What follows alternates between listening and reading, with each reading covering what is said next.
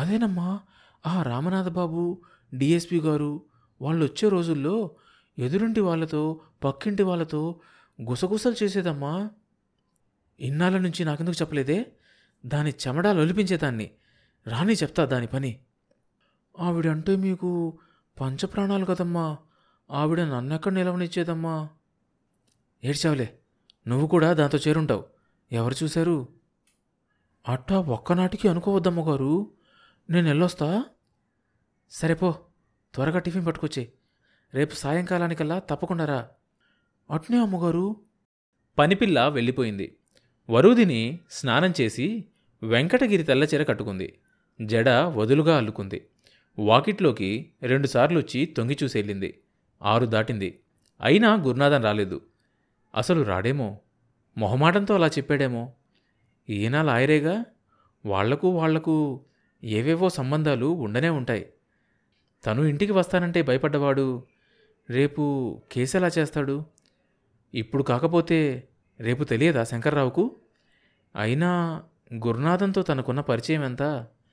కనకయ్య చెప్పిన వెంటనే తను గురునాథంతో మాట్లాడితే బాగుండేదేమో. మామ మాట అల్లుడు తోసేయలేకపోయేవాడు. తను చాలా పొరపాటు చేసింది. కనకయ్య ఊరు నుంచి వచ్చాడేమో. కబురు చేస్తే అన్నట్లు ఈ మనిషిడి? ఎక్కడ చచ్చినట్లు? తినిపోయినవాడు మళ్ళీ తిండిగా నా ఇంటికి రావడం? చిచి ఏం మనిషి? తనింత అవస్థపడుతుంటే ఆబోతులాగా తిని ఊరి మీద బలాదురు తిరుగుతాడా? వెంకటపతి గురించిన ఆలోచనలతో వరుదిని ముఖం కందిపోయింది. ముక్కుపుటాలు అదిరిపోసాగినాయి. వాకిటికేసి చూసిన వరూదిని ముఖ కవలికలు హఠాత్తుగా మారిపోయినాయి. కళ్ళు మెరిశాయి. ముఖం వికసించింది. శరీరం గాల్లో తేలినట్లయింది. వెంకటపతి గారు ఉన్నారా? లేరు కూర్చోండి. నాలుగు గంటల నుంచి మీకోసమే ఎదురు చూస్తున్నాను కోర్టులో నుంచి బయటపడేసరికే నాలుగున్నర అయింది క్లయింట్స్ను వదిలించుకొని వచ్చేసరికి తల ప్రాణం తోకకొచ్చింది. అంటూ గురునాథం కోటు తీసి సోఫా మీద పడేశాడు.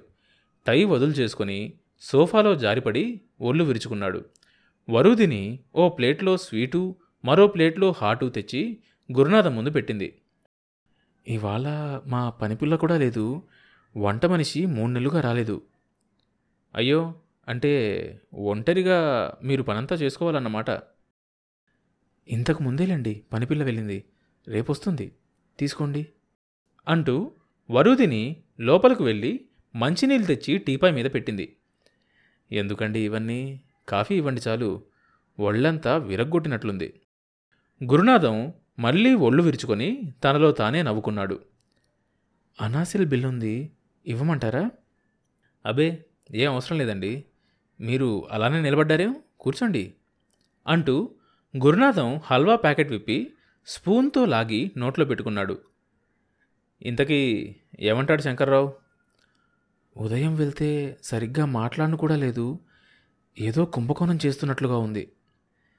అవతల రామనాథ్ బాబు దగ్గర బాగా పట్టినట్టున్నాడు.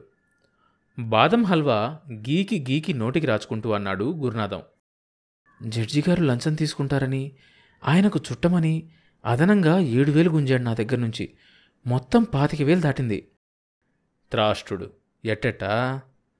ముక్కు మీద వేలేసుకొని నొసలు విరిచాడు గురునాథం. జడ్జి గారు ఆయనకు బంధువు కదా? అవడానికి ఏదో దూర బంధువే. కానీ ఆయన లంచాలు తీసుకునే మనిషి కాదు నిప్పులాంటివాడు. ఆయన గారి ఈ కోర్టుకు వచ్చిన దగ్గర నుంచి ఈ శంకర్రావు ఉన్నాడే ఈ నాటకమే ఆడి రెండు వైపుల నుంచి గుంజుతున్నాడు. మీ కేసులో అవతల నుంచి బాగా ముట్టినట్లుంది. జడ్జి గారు ఎంత లీడింగ్ క్వశ్చన్ వేసినా వీడు కేసంతా పెడమార్గాన పట్టిస్తున్నాడు. ఇదిగో ఒక్క మాట చెప్తా మీ మనసులోనే ఉంచుకోవాలి. అంటూ గురునాథం వరుదిని మీద కొంగాడు. వరూదిని వెనక్కు జరగలేక ముందుకు వంగలేక గాలి బిగపట్టుకొని కూర్చుంది. శ్యామలాంబ గారి లాయరు చంద్రశేఖరం లేడు. ఆయన ఏమన్నాడో తెలుసా? శంకర్రావా నేనా? శ్యామలాంబ తరపున వాదించేది. అన్నాడు. పెద్ద జోక్ వేశాడంకో. అంటూ వరూదిని ముఖంలోకి చూశాడు గురునాథం. ఇంతకీ ఏం చేయాలో చెప్పండి. అదే ఆలోచిస్తున్నా. నీళ్ళు గుటకలు మింగి అన్నాడు. ఇందులో ఆలోచించడానికి ఏముంది మా కేసు మీరు తీసుకొని నడపండి. అట్లా వీలు పడదు. బార్ ఎథిక్స్కు వ్యతిరేకం. అంటే? ఒకళ్ళు చేస్తున్న కేసు మరొకళ్ళు తీసుకోవడం లాయర్ వృత్తి ఒప్పుకోదు. అది ధర్మవిరుద్ధంగా భావిస్తారు. అవతలవాడు లంచాలు తిని కేసులు పాడు చేసి జనం నెత్తిన చేతులు పెడుతుంటే రెండో లాయర్ చూస్తూ ఊరుకోవడం ఏం న్యాయమండి? అవేం ఎథిక్స్ అండి? వరుదిని కంఠం తీవ్రంగా ఉంది. అలా తీసుకోకూడదని రూల్ లేదనుకోండి కానీ మాకు తోటి వాళ్ళతో చాలా సాధక బాధకాలుంటాయి. జనరల్గా ఒప్పుకోరు. మీరు ఒప్పుకుంటారని ఇంత ఆశ పెట్టుకున్నాను. నాకు చేయకపోతే ఎవరికి చేస్తారు? ఇదే మీ సొంత వాళ్ళకైతే చూస్తూ గాలి కొదిలేస్తారా? మా నాన్నగారి దగ్గర మీ మామగారు కనకయ్య గారిని అడగండి. అంతా ఆయనే చెప్తారు. వరుదిని కళ్ళల్లో నీరు తిరిగింది. శంకర్రావు మీరిచ్చిన వకాల్తా వదులుకుంటాడా? ఎవడి కోసం? నిమిషాల మీద చేయిస్తా ఆ పని. వాడు కొట్టేయాల్సిందేదో ఇదివరకే కొట్టేశాడు. నా దగ్గర ఇక ఏమీ లేదని రాదని వాడికి తెలుసు. పొద్దుట ఆ మాట కూడా అన్నాడు. నీ ఇష్టం వచ్చిన లాయర్ని పెట్టుకోండి అన్నాడు. ఆ మాట అన్నాడా? గురునాథం ఆలోచనలో పడి అడిగాడు. ఆహా ఆ మాట నలుగురు ఐదుగురు ఉండగానే అన్నాడు. అయ్యో మర్చిపోయా మాటల్లో పడి. కాఫీ తెస్తా ఉండండి అని వరూదిని లేచి వెళ్ళింది. వంటగదిలో కాఫీ కలుపుతున్న వరూదినికి గురునాథం మీద అమిత విశ్వాసము గురి కలిగాయి. ముందే ఈయన్ని లాయర్గా పెట్టుకునుంటే ఈ పాటికి తను కేసు గెలిచుండేది. ఇప్పటికైనా తన అదృష్టం బాగుండబట్టి కనకయ్య దేవుళ్ళా వచ్చి చెప్పాడు లేకపోతే తనేం కాను? గురునాథం నమ్మదగిన మనిషిలాగానే ఉన్నాడు. అవతల పార్టీ లాయర్ చంద్రశేఖరం ఈయనకు స్నేహితుడు కూడానేమో. అతను తప్పకుండా తన కేసు గెలిపిస్తాడు. ఈ కేసు గెలిచాక ఆ శంకర్రావు గాడి పని పట్టాలి. ఇలా మోసం చేసినందుకు శంకర్రావు మీద ఫోర్ ట్వంటీ కేసు పెట్టిస్తేనో? వాడి అంతు తేల్చుకోకుండా తను వదులుతుందా? ఏదీ కాకపోతే హాల్ దగ్గర పనిచేసే వాళ్ళ చేత నాలుగు తగలనిస్తే వాడి రోగం కుదిరిపోతుంది. అంతా బాగానే ఉంది. కానీ కానీ ఈ గురునాథం చూపేంటి? మాట్లాడే ధోరణి కూడా అదోలా ఉంది. అతని ధోరణే అంతేమో. ఏమైనా తను సహించక తప్పదు. ఎవరి కోసం? కాఫీ కప్పు తీసుకొని వరూదిని వంటగదిలో నుంచి వచ్చింది. సోఫాలో గురునాథం లేడు.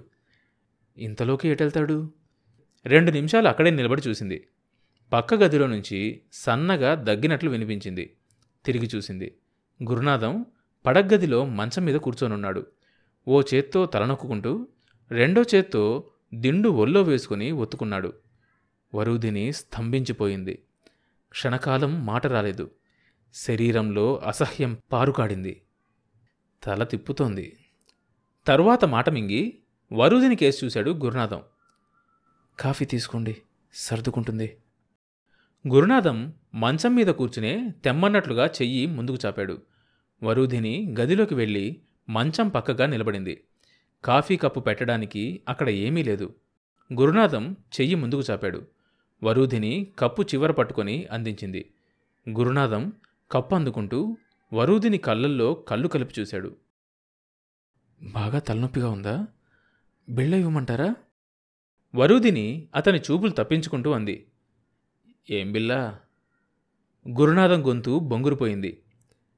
అనాసిన్ సారిడాన్ రెండూ ఉన్నాయి. వాటికి తగ్గే నొప్పి కాదు. ఆగి మళ్ళీ అన్నాడు. సరే తే ట్రై చేస్తా. వరుదిని గదిలో నుంచి గబగబా బయటకొచ్చింది. డ్రెస్సింగ్ రూంలో అలమార తెరిచి అనాసిన్ కోసం వెతకసాగింది. బ్రాందీ బాటిల్ చేతికి తగిలింది. తాగాలన్న కోరికను బలంగా నిగ్రహించుకుంది. నరాలు లాగుతున్నాయి. మెదడంతా కుతకుతలాడిపోతుంది. వీడు ఆ కనకయ్య అల్లుడు? అక్కుపక్షి ఆ సుబ్బలక్ష్మి మొగుడు? వీడేగా? ఆ చీమిడి ముక్కు దాని మొగుడికి ఎంత ధైర్యం?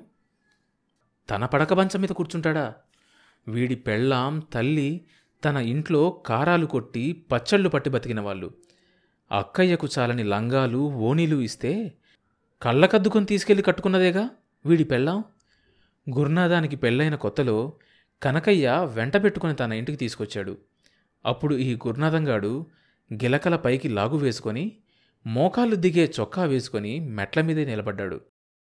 కనకయ్య చేతులు కట్టుకొని తన తండ్రి ముందు ఎలా నిలబడ్డాడు? ఇప్పటికీ గుర్తుంది. తర్వాత భాగం వచ్చే ఎపిసోడ్లో వినొచ్చు. ఈ షో అన్ని మేజర్ పాడ్కాస్ట్ ప్లాట్ఫామ్స్లో వినొచ్చు. కొత్త ఎపిసోడ్ రిలీజ్ అయినప్పుడు మీకు తెలియడం కోసం సబ్స్క్రైబ్ చేసుకొని నోటిఫికేషన్ టర్న్ ఆన్ చేసుకోండి.